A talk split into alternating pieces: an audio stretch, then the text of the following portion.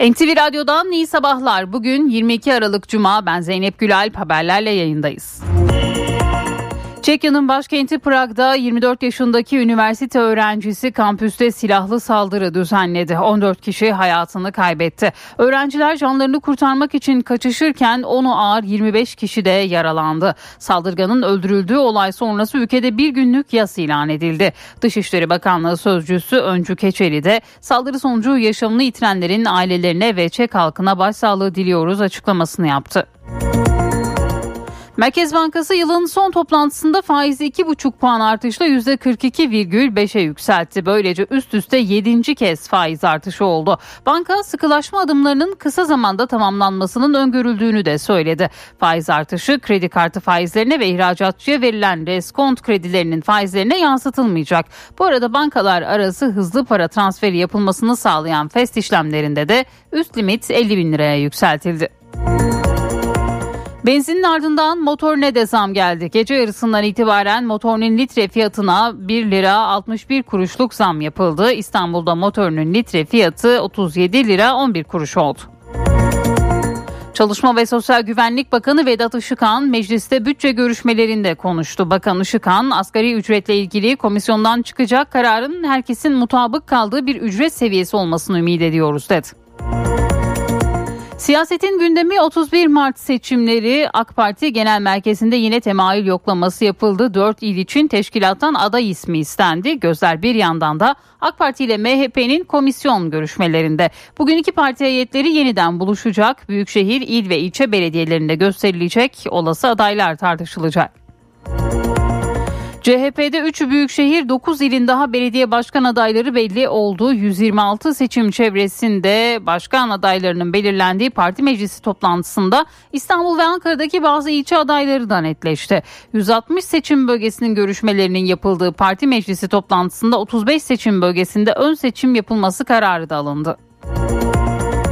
İyi Parti'de Ankara Milletvekili Yüksel Arslan partisinden istifa ettiğini duyurdu. Ankara'da işbirliği yapmadan aday çıkarılması kararını uygun bulmadığını belirten Arslan, Mansur Yavaş'ı desteklemeyi bir sorumluluk olarak gördüğünü söyledi. Bu arada Ankara'nın Akyurt, Çubuk, Haymana ve Beypazarı ilçe başkanları da genel merkez tarafından görevden alındı. Anayasa Mahkemesi yüksek yargıda yetki tartışmasına yol açan kararının arkasında durdu. Cezaevindeki Türkiye İşçi Partisi Hatay Milletvekili Can Atalay için ikinci kez hak ihlali kararı verdi. Karar 3'e karşı 11 oyla alındı. Yüksek Mahkeme Can Atalay'a 100 bin lira tazminat ödenmesine de hükmetti. Karara CHP'den destek MHP'dense tepki geldi. İsrail'in saldırıları 77. gününde İsrail keskin nişancıları kuşatma altında bulunan Gazze'nin kuzeyindeki El Avde hastanesinde bir çalışanı hedef alarak öldürdü. Birleşmiş Milletler Güvenlik Konseyi'nde de Gazze oylaması ardarda dördüncü kez ertelendi. Meteorolojinin sağanak uyarısında bulunduğu Antalya'da saatteki hızı 62 kilometreyi bulan rüzgar etkili oluyor. Konyaaltı sahilinde büyük dalgalar oluştu. Türk Hava Yolları 11 seferini iptal etti. Büyükşehir Belediyesi bünyesinde kriz masası oluşturuldu. Konya-Antalya Karayolu'nun Alaçabel mevkiinde de yoğun kar yağışı etkiliydi. Tır ve kamyonların geçişine izin verilmiyor. Türkiye Futbol Federasyonu takımını sahadan çeken İstanbul Spor Kulübü Başkanı Sarı Alioğlu'nu talimatlara aykırı hareket ve sportmenliğe aykırı hareket gerekçeleriyle Profesyonel Futbol Disiplin Kurulu'na sevk etti. Federasyon Kayseri Spor maçında direkt kırmızı kart gören Fenerbahçeli oyuncu Freddy ise hakaret gerekçesiyle PFDK'ya gönderdi. Beşiktaş kulübünden yapılan açıklamada Rıza Çalınbay'la yollar ayrıldı. Siyah beyazlı takımın başında 7 maça çıkabilen Çalınbay'a emekleri için teşekkür edildi.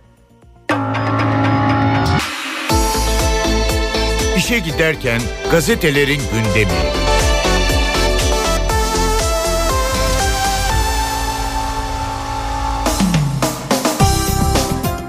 Sabahla başlıyoruz. Kentsel dönüşüme büyük destek manşetiyle çıkıyor bugün sabah gazetesi. Turkuaz Medya'nın düzenlediği yerel yönetimler zirvesine katılan Çevre Bakanı Özhaseki, İstanbul'un depreme hazırlığını büyük müjdelerle başlatacağız dedi.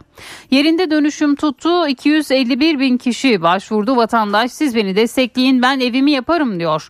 Rezerv alanlarda 207 bin konutun ihalesi yapıldı. 50 bin kadar köy konutunun ihalesine çıktık. Çelikten inşa ediyoruz şehirlerin merkezi rastgele olmasın meydan olsun diyoruz. İstanbul'da 800 bin konut yenilendi 600 bin konutun daha dönüşmesi gerekiyor. Bu kısmını vatandaş bir kısmını biz yapacağız. Yarısı bizdene 1 milyon 33 bin kişi müracaat etti. 300 bine yakın biz anlaştık diyen var kira yardımı için ne destek vereceğimizi cumartesi açıklayacağız diye konuştu Mehmet Özhaseki. Bir diğer başlıkla devam edelim. Sadistçe bir strateji yine sabahın ilk sayfasında yer buluyor. Birleşmiş Milletler raportörü Albanese, İsrail'in hastaneleri, okulları ve dini merkezleri hedef alan katliamlarını sadistlik olarak yorumladı. İtalyan avukat Albanese, İşgal kuvvetlerinin Gazze'de sağlık sistemine yönelik saldırıları en sadist forma ulaştı dedi. Albanese en acımasız savaşlarda bile hastanelerin doktorların kutsal olduğuna dikkat çekti. İtalyan avukat soykırımı önlemesi için Avrupa Birliği'ne de çağrıda bulunmuştu diyor bugün sabah gazetesi.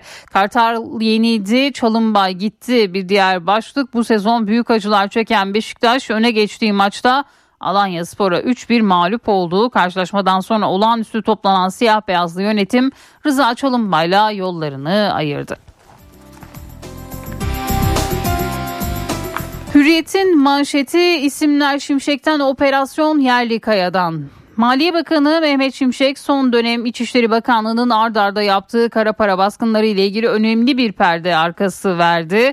Türkiye'nin mali konularla ilgili gri listeden çıkması için nasıl ortak çalıştıklarını anlattı. Mehmet Şimşek sadece 2023 yılında 4624 dosyayla bağlantılı 14525 kişi hakkında rapor ve bilgi hazırladıklarını belirtti. Bunları adli makamlar, kolluk ve istihbarat birimleriyle paylaştıklarını belirterek yani kara parayla mafyayla mücadele ediyoruz. Bu konuda İçişleri Bakanlığımızın en büyük destekçisi Maliye Bakanlığı'dır dedi. Bir diğer başlık Prag'da dehşet. Çek Cumhuriyeti'nin başkenti Prag'da dürbünlü, ayaklı, keskin nişancı, tüfekli bir saldırgan dehşet saçtı diyor bugün Hürriyet gazetesi de bu olayı ilk sayfasından görüyor. Amerika önce İsveç onayını bekliyor. Bir diğer haber bir Beyaz Saray yetkilisi Türkiye'nin Amerika'dan talep ettiği F-16'lar için İsveç'in NATO'ya katılımının mecliste onaylanmasının Amerikan Başkanı Biden için öncelik olduğunu söyledi. Vurulanların hepsi terörist bir diğer haber. Dışişleri Bakanı Fidan Türk Silahlı Kuvvetleri ve MIT'in sınır ötesi operasyonlarında sivil kayıp iddiasını yalanladı. Ben yıllardır sınır ötesi harekatların içerisinde bulundum. Hiçbir şekilde sivil kaybı konusunda bir şey olmadı. Sınır ötesinde vurulanların hepsi örgüt mensubuydu diye konuştu. Milliyetin manşeti mavi yaka çağı. Vinç operatörlerinin aylık geliri 150 bin lirayı aştı. İnşaat ustalarının geliri ise 60-70 bin lira düzeyinde bu rakamlar beyaz yakalı maaşlarının birkaç katı. Türkiye'nin lokomotif sektörlerinden inşaatta kalifiye eleman sıkıntısı büyüyor. Neredeyse 100 bin liraya varan maaşlara işçi bulmak zorlaşıyor. 6 Şubat depreminin ardından büyük ihtiyaç duyulan kule vinç operatörlerinin aylık maaşı 150 bin liranın üzerinde inşaat sektöründe 1.8 milyon kişi çalışıyor diyor bugün Milliyet manşetinden. Yeni yılda sahaya inecek bir diğer başlık Cumhurbaşkanı Erdoğan'ın partisinin büyükşehir belediye başkanlarını belirlemek amacıyla genel merkezde yaptığı özel çalışmada dün Gaziantep, Ordu, Malatya ve Trabzon için aday yoklaması yapıldı. Ocak ayı sonundan itibaren yerel seçimler için sahaya inmesi beklenen Erdoğan'ın büyük şehirlerin tamamında miting yapmasının planlandığı öğrenildi. Anayasa Mahkemesi kararı uygulanmalı bir diğer başlık. CHP Genel Başkanı Özgür Özel Anayasa Mahkemesi'nin ikinci, ikinci kez tip milletvekili Can Atalay'ın cezaevinde tutulmasının hak ihlali olduğu yönünde karar vermesine ilişkin Hatay Milletvekili Can Atalay'ın bir an önce tahliye edilmesi anayasanın gereğidir dedi. Yeni Şafak'ın manşetiyle devam edelim. Çocuklarının önünde kurşuna dizdiler manşetini görüyoruz. İsrail askerleri Gazze'nin Ercimal mahallesinde bulunan Avde binasına baskın düzenleyerek birbirleriyle akraba dört aileyi vahşice katletti. Katliamdan sağ kurtulan bir kadının anlattıklarına göre askerler önce çocuğu 20-30'lu yaşlarda olan erkekleri eşleri ve çocuklarının önünde kurşuna dizdi diyor bugün Yeni Şafak manşetinden. Postanın manşeti ise iyileşmek için girdiği havuzdan şampiyon çıktı başlığını görüyoruz. Kayseri'de doğuştan kas hastası 12 yaşındaki Ayşegül Doğanay bacaklarını geliştirmek için başladığı yüzmede 2 yılda 23 madalya kazandı.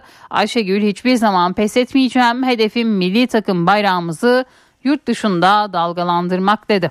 Seçili ben yakalattım bir diğer başlık. Bankacı Seçil Erzan'a 4 milyon 292 bin dolar kaptıran eski futbolcu teknik direktör Emre Belezoğlu dolandırıcılık olayını kendisinin ortaya çıkardığını söyledi. Belezoğlu ben bu kadınla bir kez görüştüm verdiğim paraya karşılık attığı imzanın gerçek olup olmadığını bankaya sorgulattım. Şimdi herkes Seçil Erzan dosyasını ben patlattım diyor ya olayı ben patlattım ben gittim bankaya polisleri müfettişleri ben çağırdım dedi.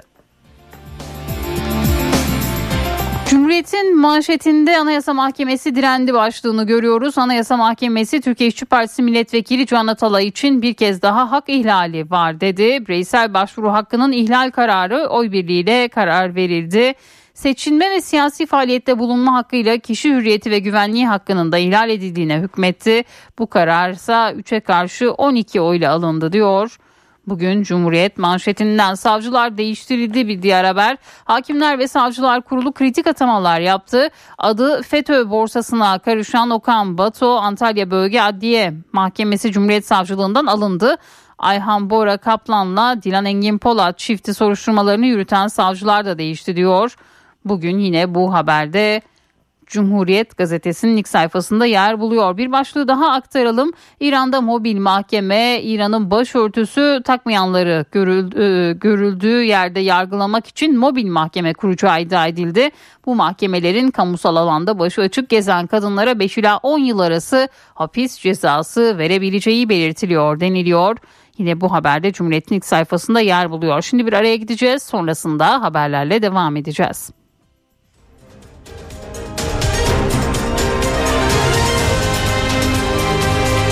NTV Radyo Titanic Hotels köşedeki kitapçıyı sunar. Merhaba, ben Adnan Bostancıoğlu. Kübalı yazar Leonardo Padura'nın Sapkınlar isimli romanı Bilgi Yayın Evi'nden çıktı. Kitabı Türkçe'ye Volkan Ersoy çevirmiş. Leonardo Padura Fuentes 1955 yılında Havana'da doğdu. Havana Üniversitesi Latin Amerika Edebiyatı bölümünden mezun. 1980'ler boyunca gazetecilik yaptı. 1988'de baş kahramanı polis dedektifi Mario Conde olan polisiyeler yazmaya başladı. Seri çeşitli dillere çevrildi ve Padura'nın uluslararası alanda tanınmasını sağladı. Padura kendi ülkesi Küba'nın yanı sıra Latin Amerika'da ve Avrupa'da 20 aşkın edebiyat ödülüne ve Fransa'nın sanat ve edebiyat nişanına layık görüldü. İspanyol vatandaşlığına da sahip olmakla birlikte Küba'da yaşamayı tercih eden Padura'nın Türkçe'de daha önce yayınlanan eserleri Köpekleri Seven Adam ve Hayatımın Romanı. Padura tarihsel gerçeklerden yola çıkarak farklı dönemlerde geçen ama zaman zaman birbirleriyle kesişen üç sürükleyici hikayeyi birleştiriyor sapkınlarda. İkinci Dünya Savaşı öncesinde Nazilerin zulmünden Havana'ya kaçan Yahudi bir çocuğun, 17. yüzyılda Rembrandt'ın yanına çırak giren Yahudi bir gencin ve günümüz Havana'sında her şeye karşı inancını yitirmiş genç bir kızın kaderlerini birleştiren bir öykü Sapkınlar.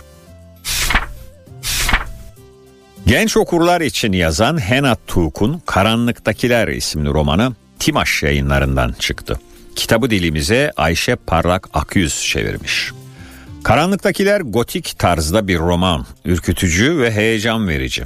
Kendini başkalarından hep farklı hisseden Emma Vaskova, en ümitsiz anında Sylvie ile tanışır ve sonunda kendisini anlayan birini bulmuştur. Ne var ki Sylvie, kendinden beklenmeyen açıklamalarla dolu bir mektupla ortadan kaybolur. Artık Emma'nın tek amacı Sylvie'yi bulmaktır. Onu bulmak demek, gece yarılarında evden gizlice çıkmak, karanlık dehlizlerden tek başına geçmek, kimliğini saklamak ve gizemli bir birliğin tüm sırlarını açığa çıkarmak olsa bile. Herkese iyi okumalar, hoşçakalın. Titanic Hotels köşedeki kitapçıyı sundu.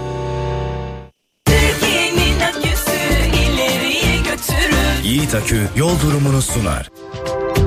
Karayolları Genel Müdürlüğü duyurdu. Samsun Ordu yolunun 0-1. kilometrelerinde ve Uşak-Sivaslı Denizli yolunun 18-20. kilometrelerinde yol bakım çalışmaları yapıldığından ulaşım kontrollü olarak sağlanıyor. Sürücüler dikkatli seyretmeli. Yiğit Akü yol durumunu sundu. NTV Radyo, Türkiye'nin haber radyosu.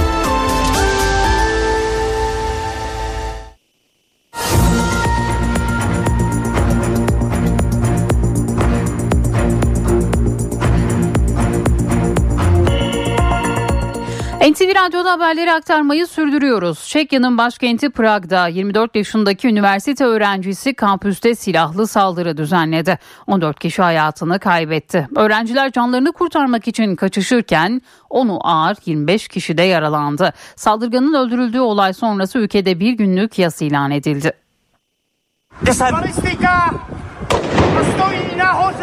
Çek Cumhuriyeti ülkede nadir görülen bir silahlı saldırıyla sarsıldı.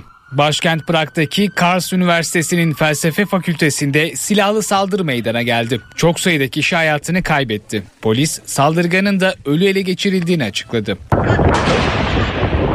Saldırı sırasında kampüste büyük panik yaşandı. Üniversite yönetimi öğrenci ve personele kendilerini sınıflara kilitlemeleri yönünde mesaj gönderdi.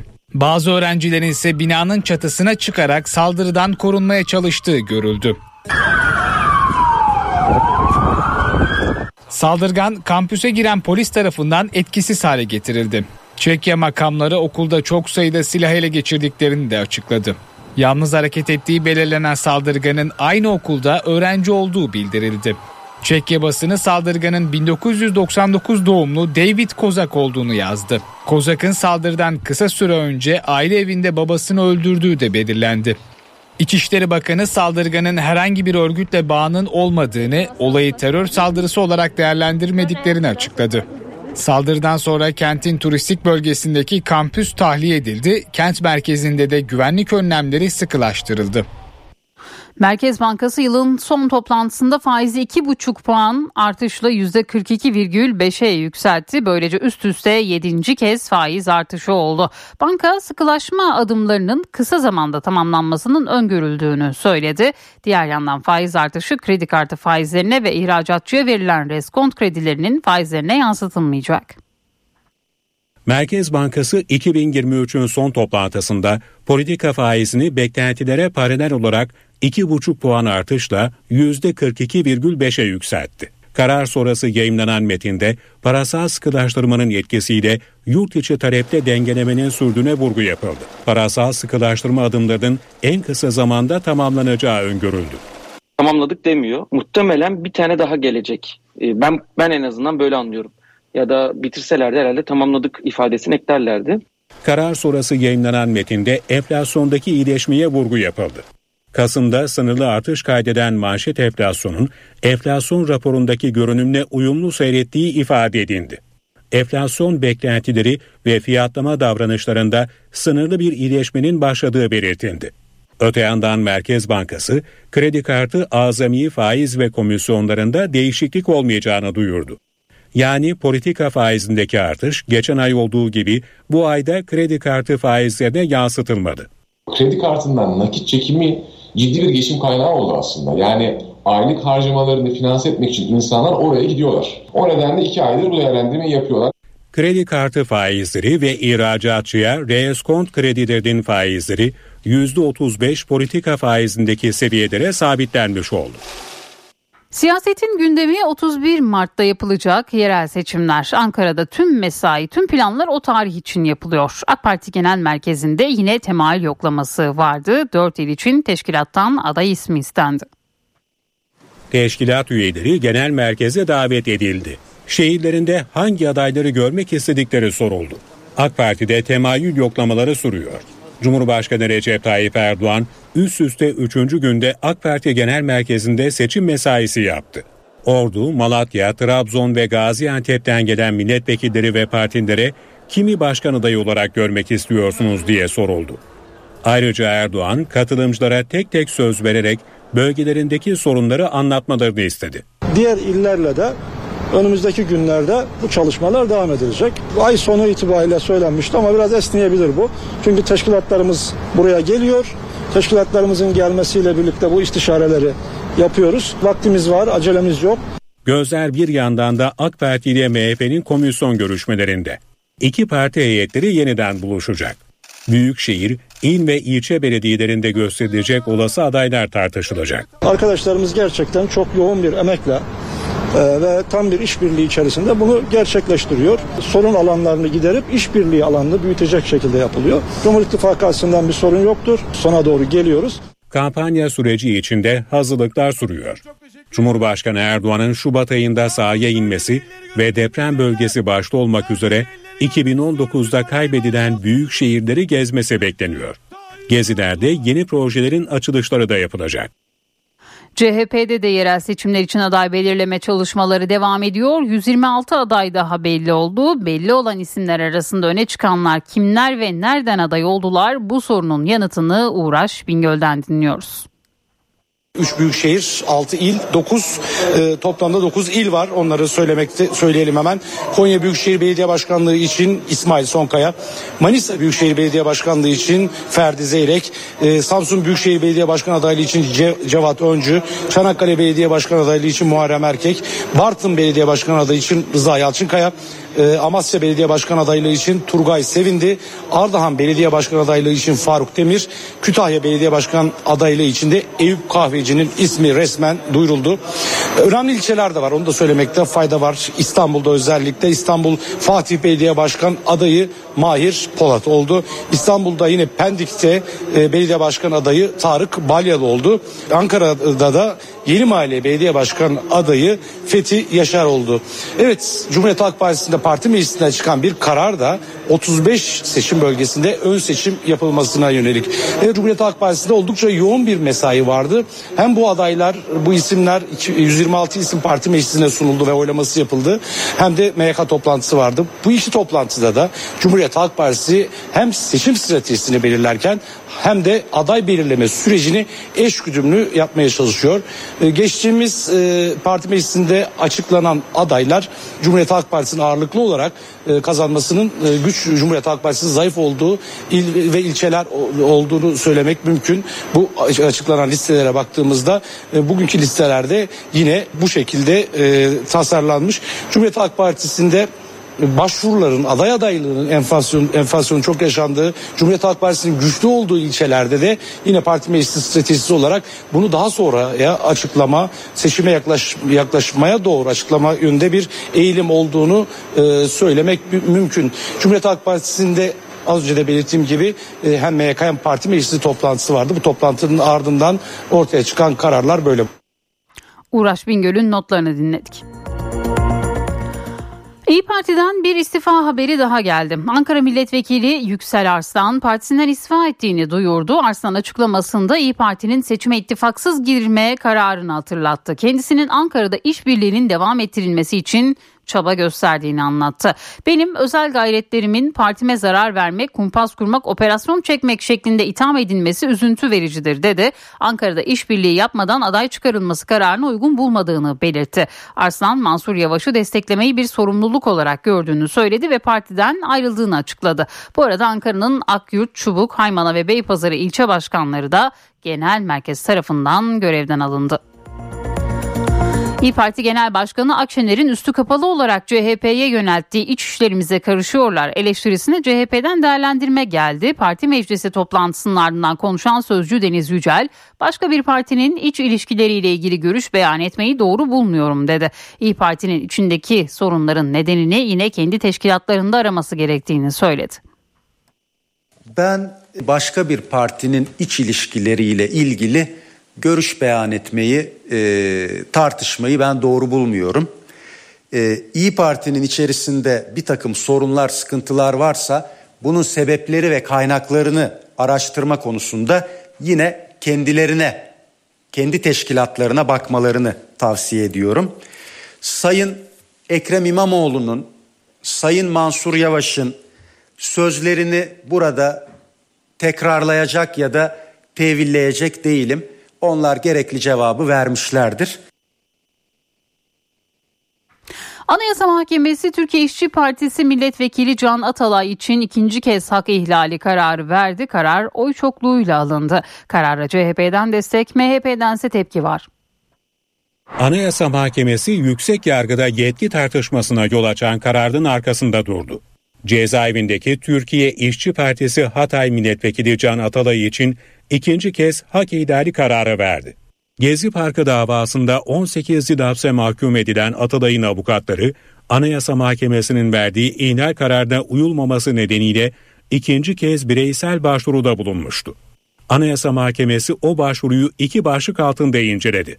Bireysel başvuru hakkının ihlal edildiğine oy birliğiyle Atalay'ın seçilme ve siyasi faaliyette bulunmayla kişi hürriyeti ve güvenliği haklarının ihlaline ise oy çokluğuyla karar verildi. Karar 3'e karşı 11 oyla alındı. İlk hak ihlali kararında 4 üye karşı oy kullanmıştı. Yüksek Mahkeme Can Atalay'a 100 bin lira tazminat ödenmesine de hükmetti. Karara CHP'den destek, MHP'dense tepki geldi. Anayasa Mahkemesi yeniden saati doğru göstermiş. Şüphesiz bundan öncekiler gibi bu kararın da bir an önce uygulanması gerekir. Soruşturması seçimden önce başlamış terör örgütü üyelerini meclise taşınır ve bunun önünde hiçbir engel kalmaz. Anayasa Mahkemesi Ekim ayında da Atalay için hak idari kararı vermişti. İstanbul 13. Ağır Ceza Mahkemesi kararı Yargıtay 3. Ceza Dairesi'ne sevk etmişti. Dairenin verdiği kararsa yüksek mahkemeler arasında yetki tartışmasına yol açmıştı. Yargıtay 3. Ceza Dairesi Anayasa Mahkemesi'nin hak idari kararına uymamış, o karara imza atan üyeler hakkında da suç duyurusunda bulunmuştu. İkinci kararın ardından da yerel mahkeme ilk kararda olduğu gibi dosyayı Yargıtay'a gönderirse son sözü yine 3. Ceza Dairesi söyleyecek. NTV Radyo Akaryakıtta yeni bir zam haberi var. Motorine 1 lira 62 kuruş zam geldi. Fiyat artışı gece yarısından itibaren satışa yansıdı. İstanbul'da motorinin litre fiyatı 37 lira 11 kuruş oldu. Meclisteki bütçe görüşmelerinde konuşan Çalışma ve Sosyal Güvenlik Bakanı Vedat Işıkhan yeni yılda uygulanacak asgari ücretin belirlenmesine yönelik çalışmaları değerlendirdi. Yıl bitmeden çalışmanın tamamlanacağını belirten Işıkhan, ne çalışanlarımızı ne memurlarımızı ne emeklilerimizi hiçbir zaman enflasyona ezdirmedik, ezdirmeyeceğiz dedi. Bakan Işıkhan'ın gündeminde memur ve emekli memur maaşlarında 2024 yılında yapılacak artış ve çalışan emeklilere 5 bin liralık ikramiye ödemeleri de vardı. Asgari ücret komisyon çalışmalarına 11 Aralık tarihinde başladık ve yıl bitmeden de komisyon çalışmalarımız tamamlanacaktır. Hep diyoruz ve her zaman da diyeceğiz. Ne çalışanlarımızı, ne memurlarımızı, ne emeklilerimizi hiçbir zaman enflasyona ezdirmedik ve ezdirmeyeceğiz. Çalışma ve Sosyal Güvenlik Bakanı Vedat Işıkhan yeni yılda geçerli olacak asgari ücret tutarına ilişkin çalışmalarla ilgili değerlendirmelerde bulundu. Meclisteki bütçe görüşmelerinde konuşan Bakan Işıkhan'ın gündeminde memur ve memur emekli maaşlarında yapılacak artış oranı da vardı. Kamu görevleri hakem kurulu kararı uyarınca bildiğiniz gibi memurlar için 2024 yılı için yüzde 15 artı yüzde 10, 2025 yılı için yüzde 6 ve yüzde 5 maaş artışı yapılması ve enflasyon farkı verilmesi kararlaştırılmıştır. Son 5 aylık TÜİK verilerine göre TÜFE %33,66 olarak gerçekleşmiştir. Enflasyon farkıyla birlikte 2024 Ocak ayında memur maaşlarının %50 civarında artacağı tahmin edilmektedir. 3600 ek gösterge düzenlemesine yönelik de değerlendirmelerde bulunan Bakan Işıkhan, birinci döneme yükselen devlet memurlarımız için 3600 ek gösterge düzenlemesini en yakın zamanda hayata geçireceğiz dedi. Bakan Işıkhan, çalışan emeklilere 5000 lira ikramiye ödemelerinin ne zaman yapılacağı sorusunu da yanıtladı. Çalışan emeklilerimiz için de kanun teklifi meclise kabul edilip resmi gazetede yayınlandıktan sonra ödemeleri Çalışma ve Sosyal Güvenlik Bakanlığı olarak iki gün içinde yapacak şekilde hazırlıklarımızı tamamladık. Yeni yılda bütçe doğrultusunda emekli maaşlarının iyileştirilmesine yönelik çalışmalarımızı da sürdüreceğiz.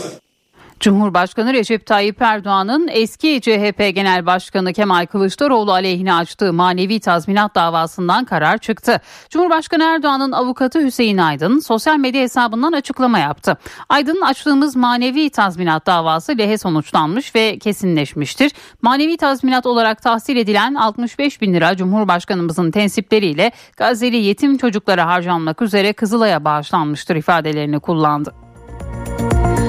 İsrail'in Gazze'ye yönelik saldırıları 77. gününde Refah ve Cebaliye'ye düzenlenen saldırılarda çok sayıda kişi hayatını kaybetti. Hamas ateşkes sağlanana kadar rehine takası konusunu görüşmeyeceğini duyurdu. Saldırının başından bu yana Gazze şeridinde 20 binden fazla Filistinli hayatını kaybetti. İsrail Gazze'yi kuzeyden güneye vurmayı sürdürüyor. 7 günlük ateşkesin 1 Aralık'ta sona ermesinden bu yana savaş daha yoğun bir aşamaya girmiş durumda. Daha önce bölgenin kuzeyiyle sınırlı olan kara savaşı artık tüm Gazze'ye yayıldı. O noktalardan biri de güneydeki Refah şehri. Refah bir kez daha İsrail saldırılarının hedefi oldu. Kuveyt Hastanesi yakınında bir bina vuruldu. Ölenler ve yaralananlar oldu. Bir saldırı haberi de kuzeydeki Cebaliye mülteci kampından geldi. Onlarca kişi hava saldırısı sonucu hayatını kaybetti. Güneydeki Han Yunus'ta da şiddetli çatışmalar yaşandığı gelen bilgiler arasında. Birleşmiş Milletler İsrail ordusunun Han Yunus'ta yaşayanların yaklaşık %20'sini kapsayan alanın derhal tahliye edilmesi emri verdiğini bildirdi. İsrail ordusu ise Gazze şeridinin kuzeyindeki kara saldırısının son aşamasına geldiğini duyurdu. Ordu sözcüsü Daniel Hagari, askerlerin Gazze'nin Daraş ve Tufah mahallelerinde Hamas'la savaşmaya başladığını söyledi. Daha kuzeydeki Hamas taburlarının ise dağıtıldığı belirtildi. İsrail ordusu Gazze'de keşfedilen tünel ağının gösterildiği videoyu da paylaştı. Tünellerin 7 Ekim saldırılarını düzenleyen Yahya Sinvar ve diğer üst düzey Hamas yetkililerine ait evlerin altında bulunduğu ifade edildi. İsrail ile Hamas arasında yeni ateşkes için çabalar da sürüyor. Hamas lideri İsmail Haniye Kahire'ye giderek müzakerelere arabuluculuk yapan Mısırlı yetkililerle görüştü. Mısırlı yetkililer Hamas'ın İsrail'in onlarca rehininin serbest bırakılması karşılığında savaşı bir hafta durdurma yönündeki teklifini reddettiğini söyledi. Hamas'ın ateşkes sağlanana kadar rehine takası konusunu görüşmeyeceğini açıkladığı belirtildi. ABD Başkanı Joe Biden ise çabalara rağmen rehinelerin ve mahkumların serbest bırakılmasına ilişkin bir anlaşmanın yakın zamanda beklenmediğini söyledi. Bu arada Birleşmiş Milletler Güvenlik Konseyi'nde Gazze'de insani yardımlara ilişkin karar tasarısının oylaması dördüncü kez ertelendi. Güvenlik Konseyi'nin bugün bir kez daha toplanarak karar tasarısını oylaması bekleniyor. Hatay'da saat 21.24'te 4,1 büyüklüğünde bir deprem oldu. Sarsıntı kısa süreli paniğe yol açtı. AFAD Deprem Dairesi Başkanlığından yapılan açıklamaya göre merkez üssü Antakya ilçesi olan deprem yerin 9 kilometre derinliğinde meydana geldi. Sarsıntı Antakya'nın yanı sıra çevre ilçelerde de hissedildi. Evlerinden dışarı çıkanlar oldu. İlk belirlemelere göre herhangi bir hasar oluşmadı. AFAD ekipleri kent genelinde kontrollerini sürdürüyor. Antalya'da hızı 60 kilometreyi bulan rüzgar tehlikeli anlar yaşanmasına yol açtı. Bazı uçak seferleri yapılamadı. Antalya-Konya yolunda da kar nedeniyle ulaşım maksadı. Çatı fırtınaya dayanamadı. O sırada kaldırımda yürüyen bir kişi kopan parçaların altında kalmaktan saniyelerle kurtuldu. Meteorolojinin turuncu kodla uyardığı Antalya'da şiddetli rüzgar etkiliydi. Hızı zaman zaman 60 kilometreye ulaştı. Kaleiçi limanında dev dalgalar oluştu. Tekneler beşik gibi sallandı. Kepez ilçesinde bir caminin penceresi söküldü. Tehlike oluşturan pencereyi itfaiye ekipleri bulunduğu yerden söktü. Fırtınanın etkili olduğu saatlerde uçaklar Antalya Havalimanı'na güçlükle iniş yapabildi. Türk Hava Yolları Antalya'ya gerçekleşmesi planlanan 11 uçuşunu iptal ettiğini duyurdu. Kaş'ta da yağmur etkiliydi. Bazı yolları su bastı, araçlar ilerlemekte güçlük çekti. Sağnak ilerleyen saatlerde yerini kara bıraktı. Antalya'yı Konya'ya bağlayan yolda kar kalınlığı 15 santimetreye ulaştı. 1825 metre rakımlı Alacabel mevkiinde ulaşım aksadı. Karayolları gece boyu tuzlama ve küreme çalışması yaptı. İstanbul'la ilgili yapılan araştırmalara bir yenisi daha eklendi. Bu kez konu trafik. Akademisyenlerden oluşan bir grubun 9 yıl süren araştırmasına göre İstanbul'da yaşayan bir kişinin hayatındaki 3,5 yıl trafikte araç içinde geçiyor. Korna sesi, trafik ışıkları, egzoz gazı. İstanbul'da yaşayan 7'den 70'e herkesin hayatının bir parçası. Her gün Beylikdüzü'nden bu tarafa geliyorum. Sabah 3 saat, akşam 3 saat. Akademisyenlerden oluşan bir grup 9 yıl süren çalışmayla İstanbulluların trafikte geçen zamanını hesapladı. Buna göre 15-65 yaş arası bir İstanbullu bir haftada 7 saatini trafikte harcıyor. Ortalama 81 yaşındaki bir İstanbullunun hayatındaki 3,5 yıl yolda geçiyor. Yoğunluk ve sıkışmalar sadece bunun e, görünen kısmı. Kaldırımların veya yol kenarlarının arabalar tarafından işgal edilmiş olması da bunun bir parçası. Park yeri bulamamak da bunun bir parçası. Gürültü de bunun bir parçası. Evinizden hiç çıkmasanız dahi size gelen dışarıdan söylediğiniz yemekler, evinize gelen hizmetler bunların hepsi trafik yaratan unsurlar. Arkamda gördüğünüz gökdelenlerde çalışmak üzere her gün belki de yüz binlerce kişi Maslak'a girip çıkıyor. Neredeyse sürekli tıkanan bir trafikten bahsediyoruz. Sadece Maslak değil İstanbul'da iş merkezi olarak anılan Eminönü, Şişli, Kozyatağı gibi noktalarda da benzer bir durum yaşanıyor. Ve trafikte kaybedilen bu süre insanların psikolojisini de etkiliyor. İnsanları çalışma yormuyor. Daha çok trafik yoruyor. Trafikte çok uzun süre geçirmek insan canlısının aslında en rahatsız olduğu durumlardan bir tanesinin tetiklenmesine sebep oluyor. Bu da kısıtlanmak. Anksiyete bozuklukları, kaygılar, depresyon, depresif duygu durum. O yüzden trafikte sürekli bu bağırışlar, en ufacık bir korna sesiyle dönüp bağırmalar, kavga etmeye meyilli olmalar. Emniyetin verilerine göre son bir yılda İstanbul trafiğine 624 bin yeni araç katıldı. 16 milyon nüfuslu şehirde kayıtlı araç sayısı 5,5 milyona yaklaştı.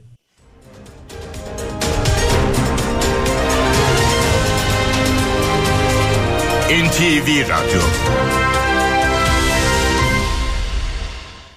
HDI Sigorta İstanbul'un yol durumunu sunar.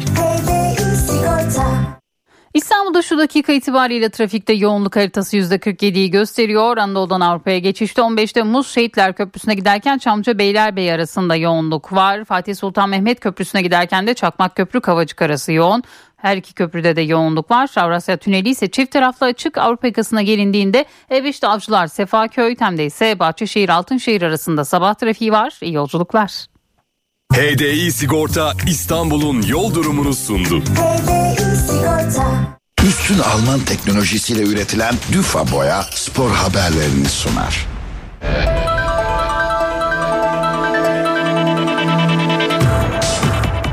Trendyol Süper Lig'in 17. haftası dün oynanan 4 karşılaşmayla tamamlandı. Alınan sonuçlar şöyle.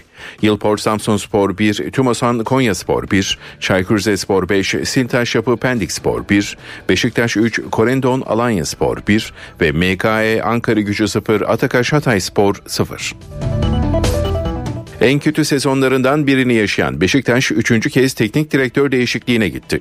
Süper Lig'in 17. haftasında evinde Alanya Spor'a 3-1 yenilen siyah beyazlılar 43 gün önce takımın başına geçen Rıza Çalınbay'ı görevden aldı. Kulüpten yapılan açıklamada değerli hocamızla yapılan sözleşmede varılmış mutabakat çerçevesinde 27 Aralık 2023 tarihine kadar daha fazla yıpranmaması adına alınmıştır. Efsane kaptanımız ve futbolcumuz Sayın Rıza Çalınbay'a tüm emekleri için teşekkür ederiz denildi. Beşiktaş'ta ikinci Rıza Çalınbay dönemi böylelikle hayal kırıklığıyla sona ermiş oldu. Çalınbay, Alanya maçı sonrası yaptığı açıklamada kadroya dikkat çekti. Ben bana ihtiyaçları olduğu için ben geldim elimden geleni yaptım. Bana verilen kadro sizin de dediğiniz gibi öyle bir kadro. Elimden gelen ne varsa onu yaptık. Takımı e, böyle tam her şeyini vermeyen oyuncular var. Açık söyleyeyim sezon başı gelseydim ben bu takımın yarısını almazdım yani. Futbolda dünyanın en büyüğünü belirleyecek maçta Manchester City ile Fluminense karşı karşıya gelecek. UEFA Şampiyonlar Ligi şampiyonu Manchester City ile Latin Amerika'nın en büyük kupası Copa Libertadores şampiyonu Fluminense bugün saat 21'de karşı karşıya gelecek. FIFA Kulüpler Dünya Kupası finalinde kazanan taraf ilk kez kupayı müzesine götürmüş olacak. Manchester City Fluminense FIFA Kulüpler Dünya Kupası finali Suudi Arabistan'ın Cidde şehrindeki Kral Abdullah Spor Şehri Stadyumunda oynanacak. Euroleague'de çift maç haftası bu akşam oynanacak maçlarla sona erecek. Anadolu Efes Baskonya'yı ağırlayacak. Fenerbahçe Beko ise Alba Berlin'e konuk olacak. Kötü gidişata dur demek isteyen lacivert beyazlılar saat 20.15'te sahaya çıkacak. Anadolu Efes çift maç haftasındaki ilk maçında Bayern Münih'e 86-71 yenilmişti. Erdem Can'ın ekibi Euroleague'de 15 maçta 7 galibiyetle 13. sırada yer alıyor. 8 galibiyete sahip Baskonya ise 8. sırada. Galibiyet serisini sürdürmek isteyen Fenerbahçe Beko'da 22-15'te Berlin'de sahne alacak. Sarı lacivertliler çift maç haftasının ilk maçında Žalgiris Kaunas'ı 80-78 yenmişti. Sarunaz Yasikevicius'un ekibi Euroleague'de 8 galibiyetle 10. sırada. Rakip Alba Berlin ise 3 galibiyetle 17. basamakta. Dayanıklı, kolay sürülen, kapatıcılığı yüksek Düfa Boya spor haberlerini sundu.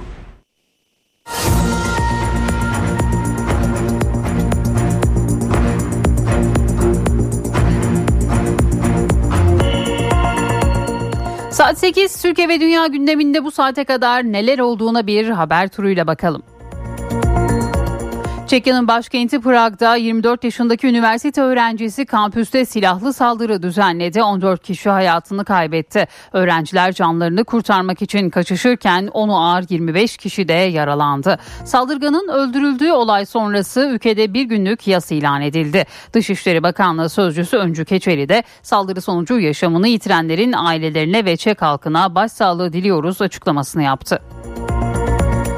Merkez Bankası yılın son toplantısında faizi 2,5 puan artışla %42,5'e yükseltti. Böylece üst üste 7. kez faiz artışı oldu. Banka sıkılaşma adımlarının kısa zamanda tamamlanmasının öngörüldüğünü de söyledi. Faiz artışı kredi kartı faizlerine ve ihracatçıya verilen reskont kredilerinin faizlerine yansıtılmayacak. Bu arada bankalar arası hızlı para transferi yapılmasını sağlayan FEST işlemlerinde de üst limit 50 bin liraya yükseltildi. Benzinin ardından motorine de zam geldi. Gece yarısından itibaren motorinin litre fiyatına 1 lira 61 kuruş zam yapıldı. İstanbul'da motorinin litresi 37 lira 11 kuruş oldu. Çalışma ve Sosyal Güvenlik Bakanı Vedat Işıkhan mecliste bütçe görüşmelerinde konuştu. Bakan Işıkhan asgari ücretle ilgili komisyondan çıkacak kararın herkesin mutabık kaldığı bir ücret seviyesi olmasını ümit ediyoruz dedi. Siyasetin gündemi 31 Mart yerel seçimlere AK Parti Genel Merkezi'nde yine temayül yoklaması yapıldı. 4 il için teşkilattan aday ismi istendi. Gözler bir yandan da AK Parti ile MHP'nin komisyon görüşmelerinde bugün iki parti heyetleri yeniden buluşacak. Büyükşehir il ve ilçe belediyelerinde gösterilecek olası adaylar tartışılacak. CHP'de ise 3'ü büyükşehir 9 ilin daha belediye başkan adayları belli oldu. 126 seçim çevresinde başkan adaylarının belirlendiği parti meclisi toplantısında İstanbul ve Ankara'daki bazı ilçe adayları da netleşti. Yine görüşmelerin yapıldığı parti meclisi toplantısında 35 seçim bölgesinde ön seçim yapılması kararı da alındı. İyi Parti'de ise Ankara Milletvekili Yüksel Arslan partisinden istifa ettiğini duyurdu. Ankara'da işbirliği yapmadan aday çıkarılması kararını uygun bulmadığını belirten Arslan, Mansur Yavaş'ı desteklemeyi bir sorumluluk olarak gördüğünü söyledi. Bu arada Ankara'nın Akyurt, Çubuk, Haymana ve Beypazarı ilçe başkanları da genel merkez tarafından görevden alındı. Anayasa Mahkemesi yüksek yargıda yetki tartışmasına yol açan kararının arkasında durdu. Cezaevindeki Türkiye İşçi Partisi Atay Milletvekili Can Atalay için ikinci kez hak ihlali kararı verdi. Karar 3'e karşı 11 oyla alındı. Yüksek Mahkeme Can Atalay'a 100 bin lira tazminat ödenmesine de hükmetti. Karara CHP'den destek MHP'den ise tepki geldi. İsrail'in saldırıları 77. gününe girdi. İsrail keskin nişancıları kuşatma altında bulunan Gazze'nin kuzeyindeki El Avde Hastanesi'nde bir çalışanı hedef olarak öldürdü. Birleşmiş Milletler Güvenlik Konseyi'nde de Gazze oylaması ardarda dördüncü kez ertelendi. Meteorolojiden sağanak uyarısında bulunduğu, meteorolojinin sağanak uyarısında bulunduğu Antalya'da saatteki hızı 62 kilometreyi bulan rüzgar etkili oluyor. Konyaaltı sahilinde büyük dalgalar oluştu. Türk Hava Yolları 11 seferini iptal ederken Büyükşehir Belediyesi bünyesinde kriz masası da oluşturuldu. Konya-Antalya Karayolu'nun Alaçöben mevkiinde de yoğun kar yağışı etkili. Tır ve kamyonların geçişine izin verilmiyor. Türkiye Futbol Federasyonu takımını sahadan çeken İstanbul Spor Kulübü Başkanı Sarı Alioğlu'nu talimatlara aykırı hareket ve sportmenliğe aykırı hareket gerekçeleriyle Profesyonel Futbol Disiplin Kurulu'na sevk etti. Federasyon Kayseri Spor maçında direkt kırmızı kart gören Fenerbahçeli oyuncu Freddy ise hakaret gerekçesiyle Profesyonel Futbol Disiplin Kurulu'na gönderdi. Kartal yenildi, Çalınbay gitti. Bu sezon büyük acılar çeken Beşiktaş öne geçtiği maçta Alanya Spor'a 3-1 mağlup oldu. Karşılaşmadan sonra olağanüstü toplanan siyah beyazlı yönetim Rıza Çalınbay'la yollarını ayırdı.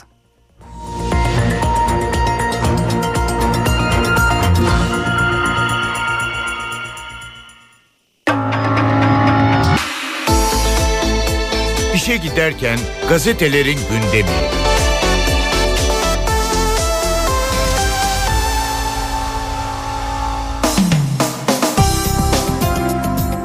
Sabahla başlıyoruz. Kentsel dönüşüme büyük destek manşetini atıyor Sabah gazetesi. Turkuaz Medya'nın düzenlediği yerel yönetimler zirvesine katılan Çevre Bakanı Özsaseki İstanbul'u depreme hazırlandı, e, hazırlığı büyük müjdelerle başlayacak dedi. Yerinde dönüşüm tuttu 251 bin kişi başvurdu vatandaş siz beni destekleyin ben evimi yaparım diyor. Rezerv alanlarda 207 bin konutun ihalesi yapıldı 50 bin kadar köy konutunun ihalesine çıktık çelikten inşa ediyoruz şehirlerin merkezi rastgele olmasın meydan olsun diyoruz. İstanbul'da 800 bin konut yenilendi 600 bin konutun daha dönüşmesi gerekiyor. Bir kısmını vatandaş bir kısmını biz yapacağız. Yarısı bizden 1 milyon 33 bin kişi müracaat etti.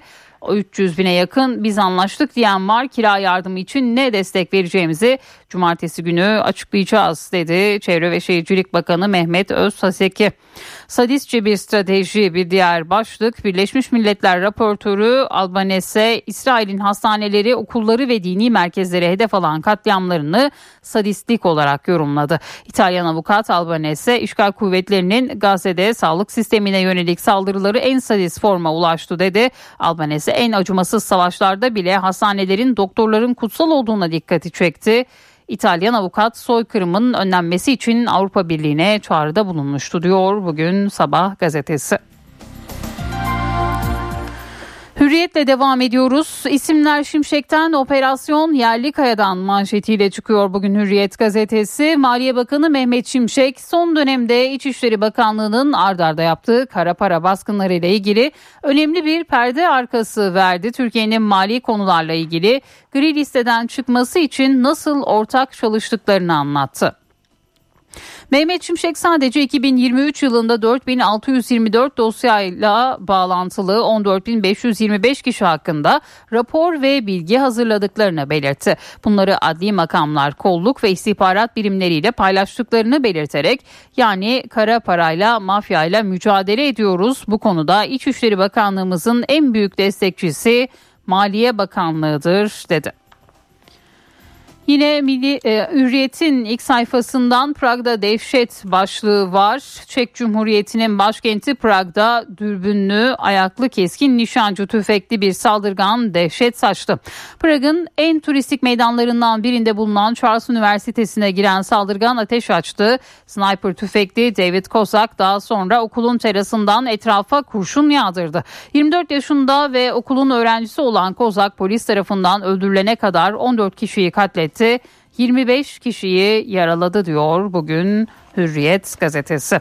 Amerika önce İsveç onayını bekliyor bir diğer başlık. Bir Beyaz Saray yetkilisi Türkiye'nin Amerika'dan talep ettiği F-16'lar için İsveç'in NATO'ya katılımının mecliste onaylanmasının Amerikan Başkanı Biden için öncelik olduğunu söyledi. Ve yine bu haberde Hürriyet gazetesinin ilk sayfasında yer aldı.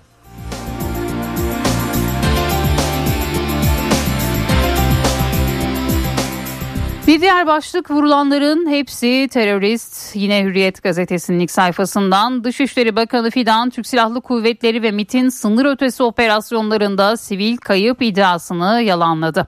Ben yıllardır sınır ötesi harekatların içerisinde bulundum. Hiçbir şekilde sivil kaybı konusunda bir şey olmadı. Sınır ötesinde vurulanların hepsi örgüt mensubuydu diye konuştu. Bakan Fidan'ın açıklamaları da yine Hürriyet'in ilk sayfasında yer buldu.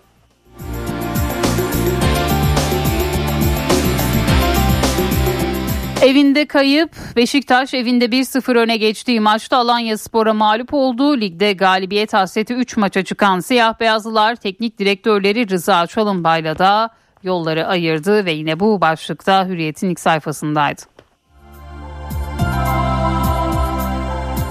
Milliyetin manşeti mavi yaka çağ. Vinç operatörlerinin aylık geliri 150 bin lirayı aştı. İnşaat ustalarının geliri ise 60 ila 70 bin lira düzeyinde. Bu rakamlar beyaz yakalı maaşlarının birkaç katı. Türkiye'nin lokomotif sektörlerinden inşaatta kalifiye eleman sıkıntısı büyüyor. Neredeyse 100 bin liraya varan maaşlara işçi bulmak zorlaşıyor. 6 Şubat depreminin ardından büyük ihtiyaç duyulan kule vinç operatörlerinin aylık maaşı 150 bin liranın üzerinde. İnşaat sektöründe 1.8 milyon kişi çalışıyor.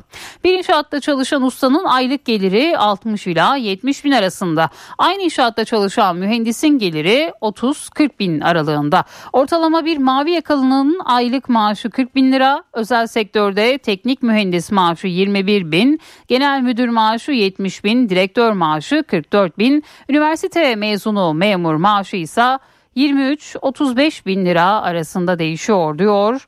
Bugün Milliyet gazetesi manşetine taşıdığı haberinde.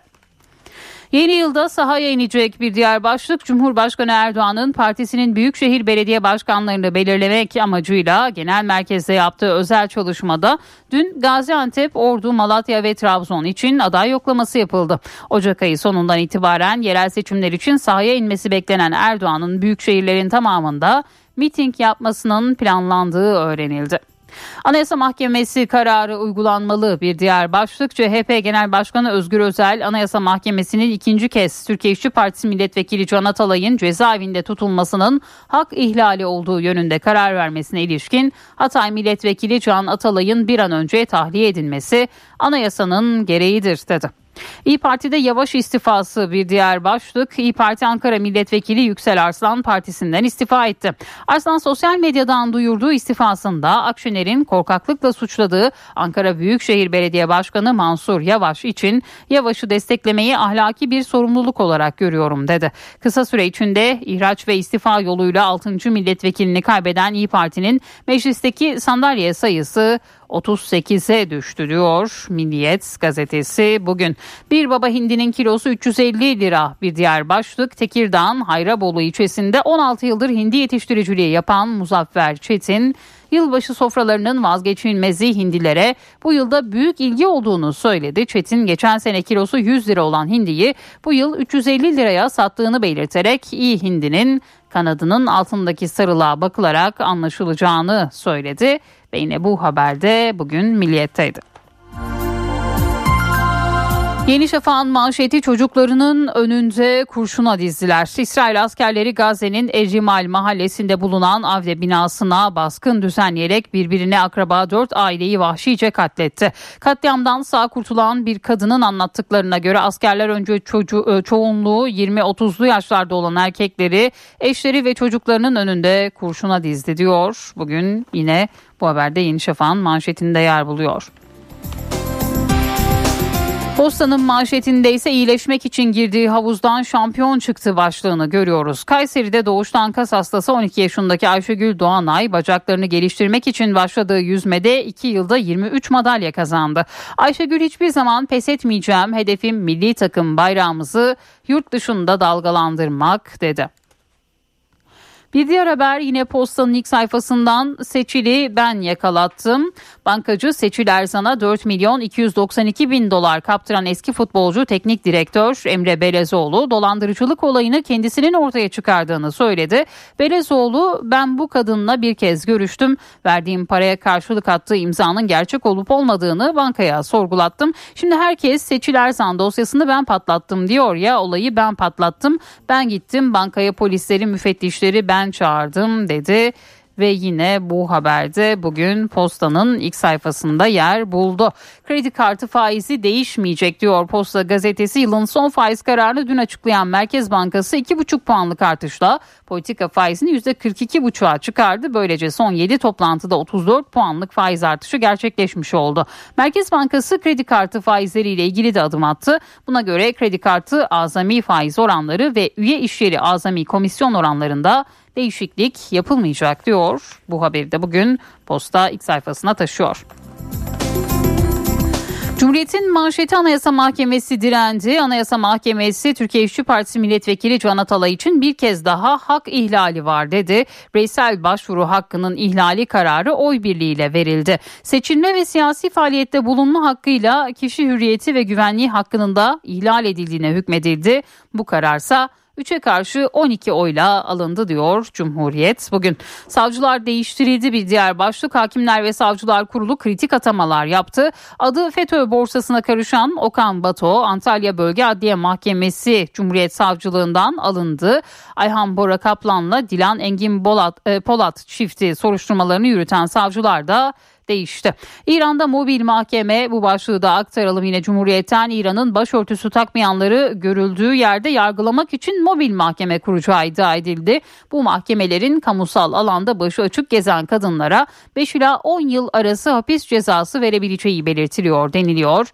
Ve yine bu haberde bugün Cumhuriyet'in ilk sayfasında yer buluyor. NTV Radyo Evdeki Hesap Profesör Murat Ferman hafta içi her gün ekonomideki güncel gelişmeleri NTV Radyo dinleyicileri için yorumluyor. Günaydın Sayın Ferman mikrofon sizde. Zeynep Gül Hanım günaydın. İyi bir gün, iyi yayınlar diliyorum. Senenin son Merkez Bankası Para Politika Kurul toplantısı dün gerçekleştirildi ve beklentiler paralelinde 250 bipslik 2,5 puanlık bir artış e, açıklandı, deklare edildi. Böylece e, 7. toplantıda da e, Merkez Bankası'nın yeni guvernörünün SEK ve idaresindeki 7. toplantıda da faiz, faiz aracı o merkez bankalarının alet çantasındaki en önemli ve en göz önünde olan araç yukarı yönlü kullanılmaya devam edildi. Bu çerçevede belirtmek gerekir ki bir e, kanalda e, belirtilen veya atılan manşet belki işin ruhunu en iyi şekilde özel, özetliyor.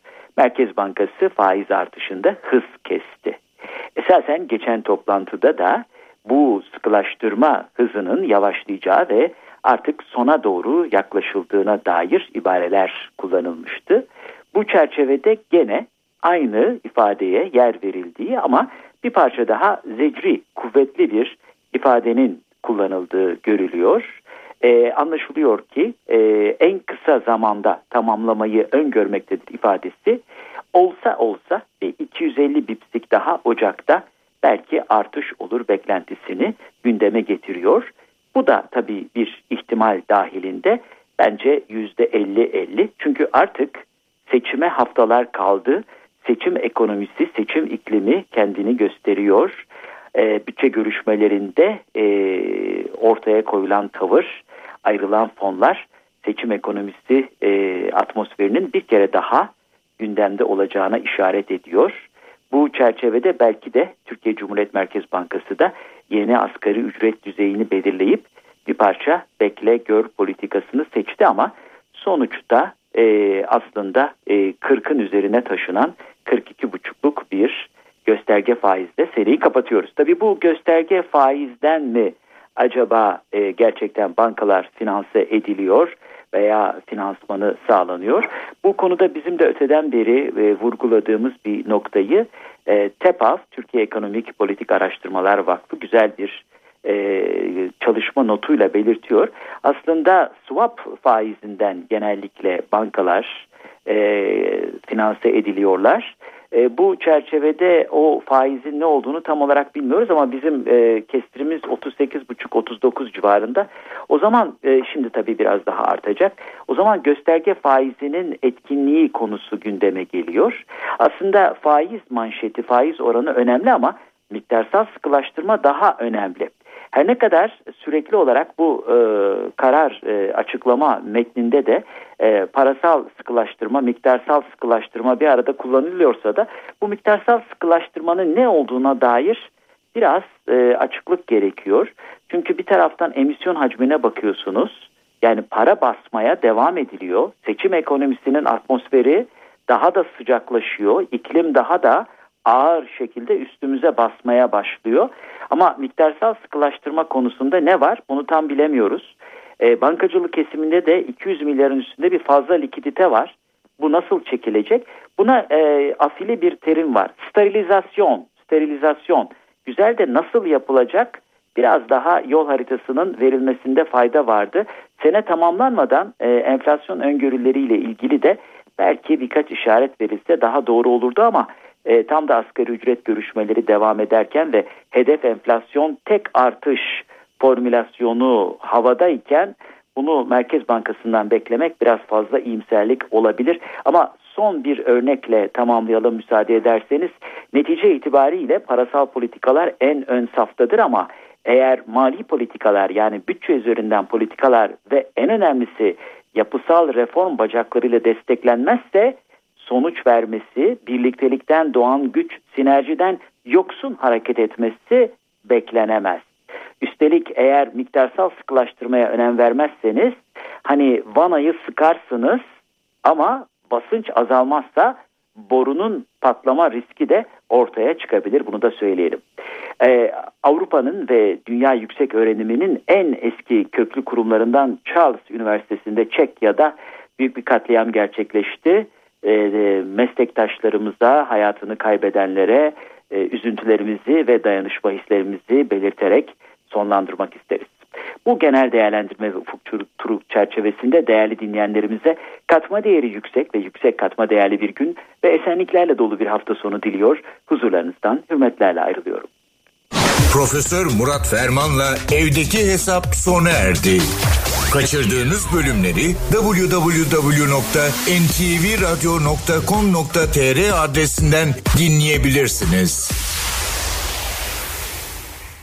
Dünya markası Bras çatı sistemleri finans bültenini sunar.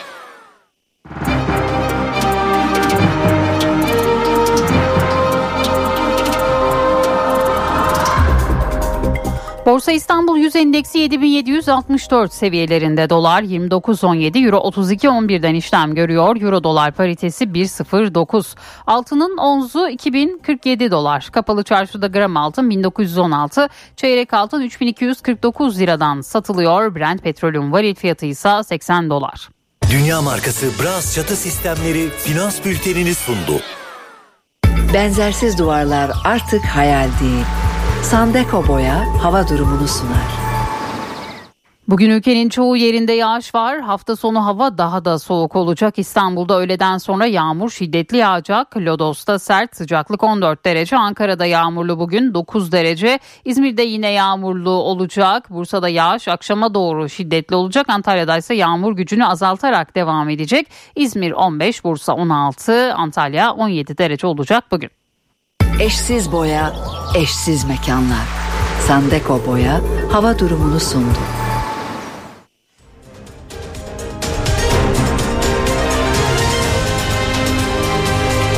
NTV Radyo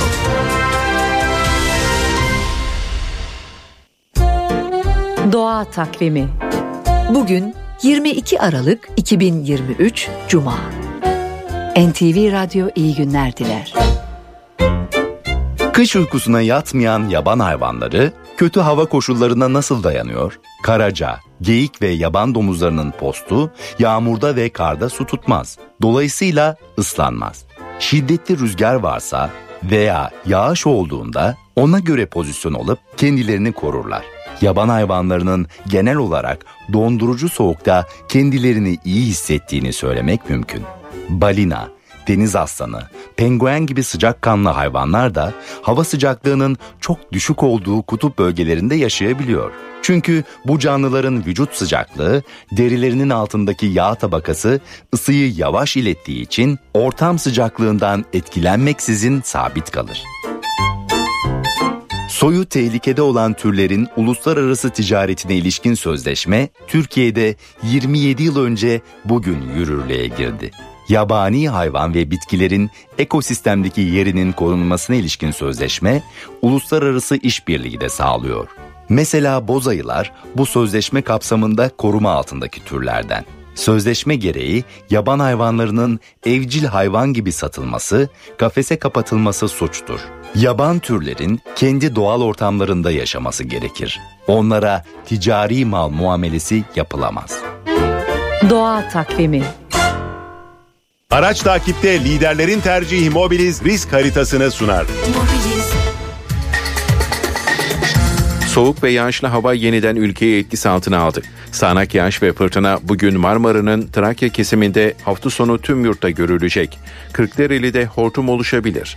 Karadeniz ve Doğu illerinin yüksek kesimlerinde kar yağışı ulaşımda aksamalara neden olabilir. Tedbirli olunmalı. Araç takipte liderlerin tercihi Mobiliz risk haritasını sundu.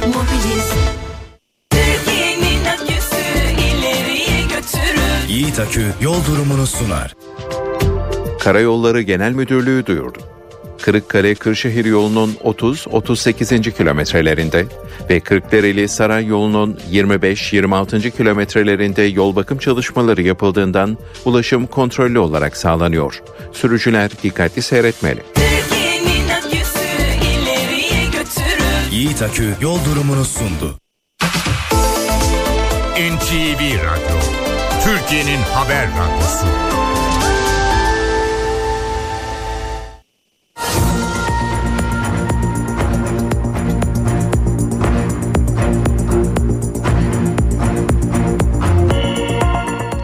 NTV Radyo'da haberleri aktarmayı sürdürüyoruz. Yılın son toplantısında politika faizini 2,5 puan artıran Merkez Bankası, miktarsal sıkılaşma adımları çerçevesinde bir dizi yeni karar açıkladı. Atılacak adımlarla piyasadaki para fazlası kontrol edilecek ve Türk lirası mevduat desteklenecek. Merkez Bankası faiz kararıyla birlikte Türk lirası ve döviz likiditesine yönelik yeni kararlar açıkladı. Banka, parasal aktarım mekanizmasının güçlendirilmesi ve para arzının kontrol araçlarının çeşitliliğini artırmak amacıyla Türk lirası depo alım iadeleri düzenleyecek. Düzenlenecek iadelerle bankalardan belli bir faiz oranından para toplanacak ve bu yolla piyasadaki para fazlası kontrol edilecek. Merkez Bankası Türk lirası mevduatı destekleyici bazı adımlar da açıkladı yabancı para yükümlülükleri için %5 olarak uygulanan menkul kıymet tesis oranı %4'e indirilecek. Ayrıca 29 Aralık 2023 tarihinde sonlanacak olan kredi büyümesine göre menkul kıymet tesisine ilişkin geçici uygulama 6 ay süreyle uzatılacak.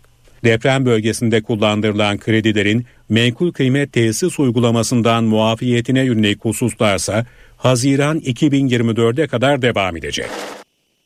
Meclisteki bütçe görüşmelerinde konuşan Çalışma ve Sosyal Güvenlik Bakanı Vedat Işıkhan, yeni yılda uygulanacak asgari ücretin belirlenmesine yönelik çalışmaları değerlendirdi. Yıl bitmeden çalışmanın tamamlanacağını belirten Işıkhan, ne çalışanlarımızı, ne memurlarımızı, ne emeklilerimizi hiçbir zaman enflasyona ezdirmedik, ezdirmeyeceğiz dedi. Asgari ücret komisyon çalışmalarına 11 Aralık tarihinde başladık ve yıl bitmeden de komisyon çalışmalarımız tamamlanacaktır. Hep diyoruz ve her zaman da diyeceğiz. Ne çalışanlarımızı, ne memurlarımızı, ne emeklilerimizi hiçbir zaman enflasyona ezdirmedik ve ezdirmeyeceğiz. Kamu görevleri hakem kurulu kararı uyarınca bildiğiniz gibi memurlar için 2024 yılı için yüzde 15 artı yüzde 10, 2025 yılı için yüzde 6 ve yüzde 5 maaş artışı yapılması ve enflasyon farkı verilmesi kararlaştırılmıştır. Son 5 aylık TÜİK verilerine göre TÜFE yüzde 33,66 olarak gerçekleşmiştir. Enflasyon farkıyla birlikte 2024 Ocak ayında memur maaşlarının yüzde 50 civarında artacağı tahmin edilmektedir. Çalışan emeklilerimiz için de kanun teklifi meclise kabul edilip resmi gazetede yayınlandıktan sonra ödemeleri Çalışma ve Sosyal Güvenlik Bakanlığı olarak iki gün içinde yapacak şekilde hazırlıklarımızı tamamladık. Yeni yılda bütçe doğrultusunda emekli maaşlarının iyileştirilmesine yönelik çalışmalarımızı da sürdüreceğiz. Dışişleri Bakanı Hakan Fidan da Meclis Genel Kurulu'nda bakanlığının bütçe görüşmeleri sırasında bir sunum yaptı. Bakan Fidan, Türkiye'nin sınır ötesi terör operasyonlarıyla İsrail'in Gazze'ye dönük saldırılarının kıyaslanmasına da tepki gösterdi. Türkiye'nin e, sınır ötesi e, Suriye ve Irak'ta yürüttüğü operasyonlarla Gazze'de olan olayları e, kıyaslamak büyük bir talihsizlik.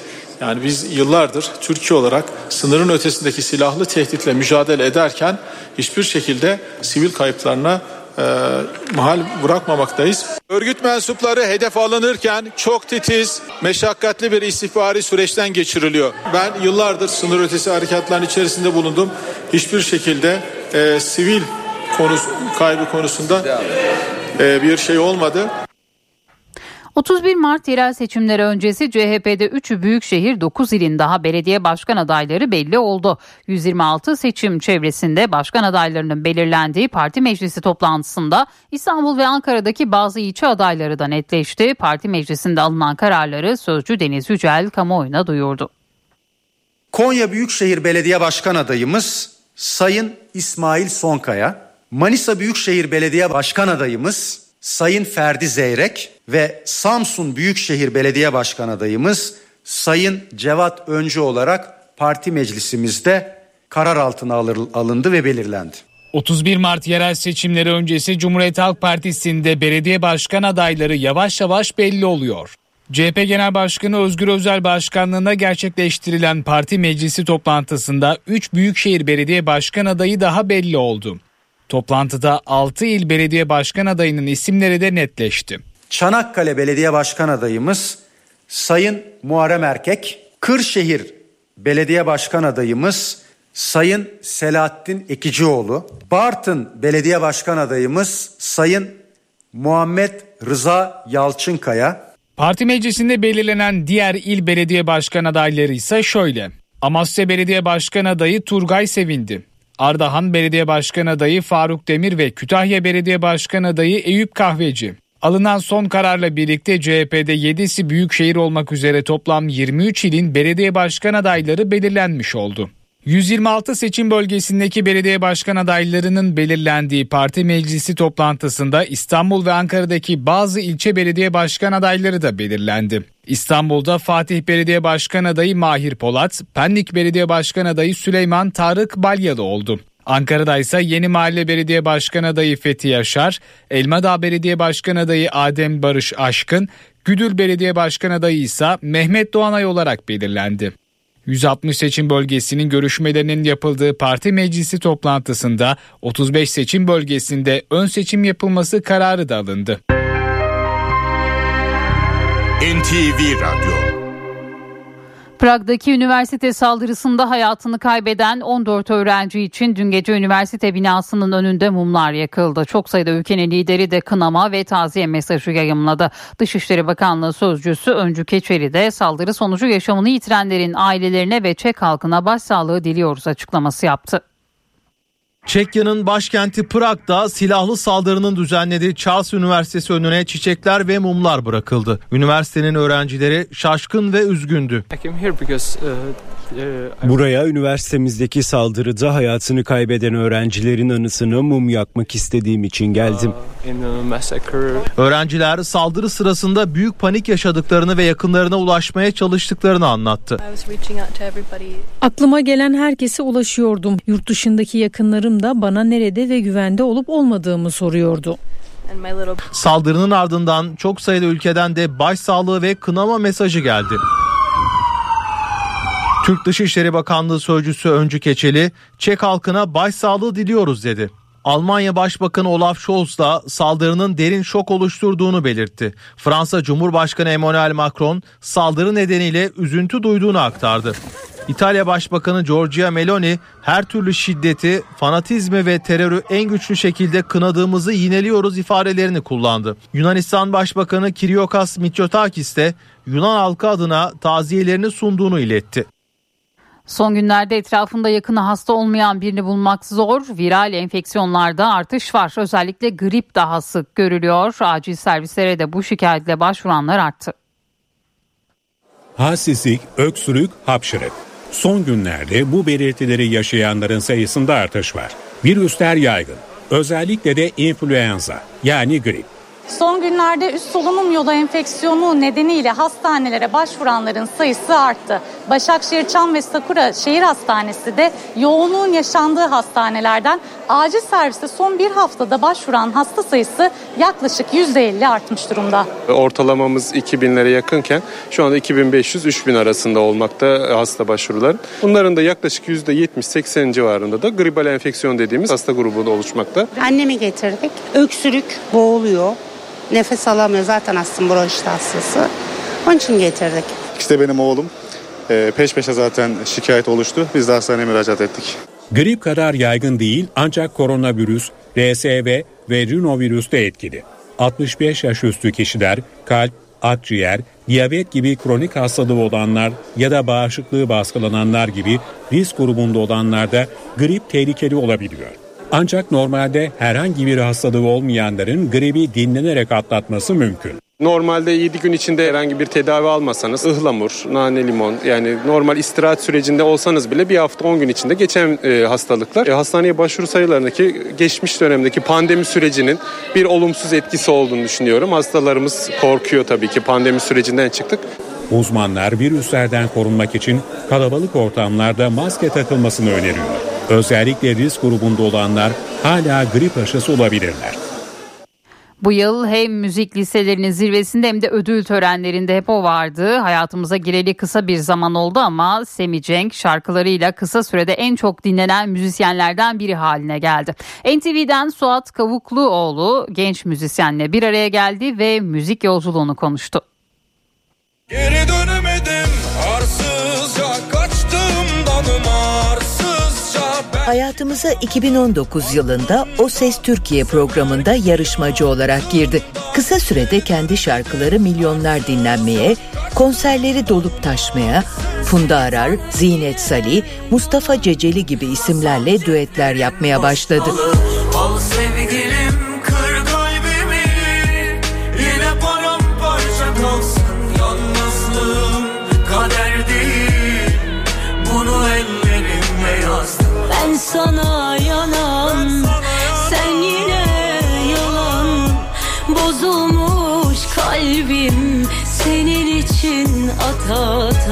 1998 doğumlu Cenk Baş, namı diğer Semi Cenk, son dönemin yeni yükselen yıldızı.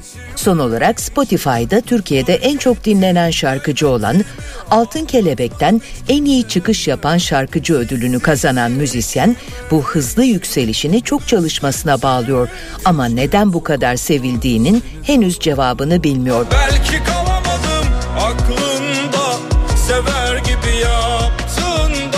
Şimdi şöyle söyleyeyim. 10 yıllık bir çalışma düşünün. Bu elinizde var sizin. 10 yıllık bir teknolojiniz var. Ve bunu bir yıl içerisinde kullanıyorsunuz. Bu şekilde yani bir yıl içinde biz bunları başardık. Ama arkasında tabii ki de hani evden çıktım işte yürürken buraya gelirken olmadı. Yani 10 yıllık bir neredeyse bir çalışma süreci var yani. Ama halkın niye sevdiğini bilmiyorum. Yani belki samimi bulmuşlardır, doğal bulmuşlardır. Ondan dolayı olabilir. Sevmeyenler de var. Onları da görüyorum yani. İzledim elimde umutlarım Bir yanımda sokak ışıkları Cazip gelir her delilik Bana çektirir ayrılık öfkesini Koyu bir arabesk müzik hayranı olan Semi Cenk, son albümü Karışık Kaset'te Müslüm Gürses'ten İbrahim Tatlıses'e ustalarına saygı duruşunda bulunuyor. İçine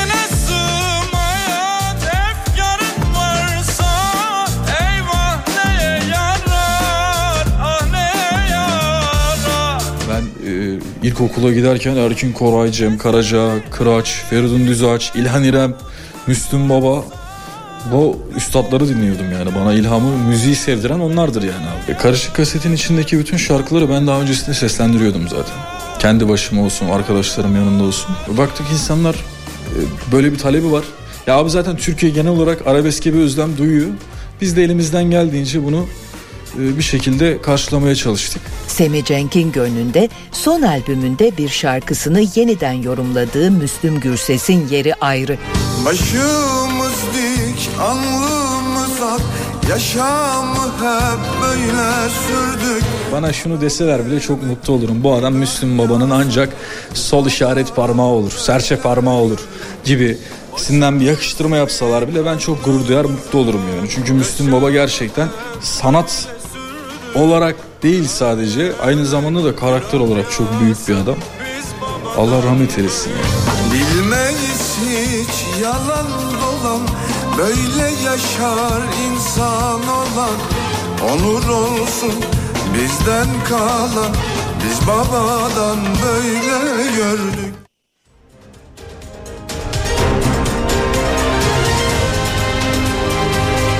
NTV Radyo HDI Sigorta İstanbul'un yol durumunu sunar. İstanbul'da şu dakika itibariyle trafikte yoğunluk haritası 156'yı gösteriyor. Anadolu'dan Avrupa'ya geçişte 15 Temmuz Şehitler Köprüsü'ne giderken Acıbadem Beylerbeyi arasında yoğunluk var. Fatih Sultan Mehmet Köprüsü'ne giderken de Ümraniye Kavacık arası yoğun. Her iki köprüde de yoğunluk var. Avrasya Tüneli ise çift taraflı açık. Avrupa yakasına gelindiğinde E5'te Avcılar Yeni Bosna Tem'de ise Bahçeşehir Altınşehir arasında sabah trafiği var. İyi yolculuklar. HDI Sigorta İstanbul'un yol durumunu sundu. HDI Sigorta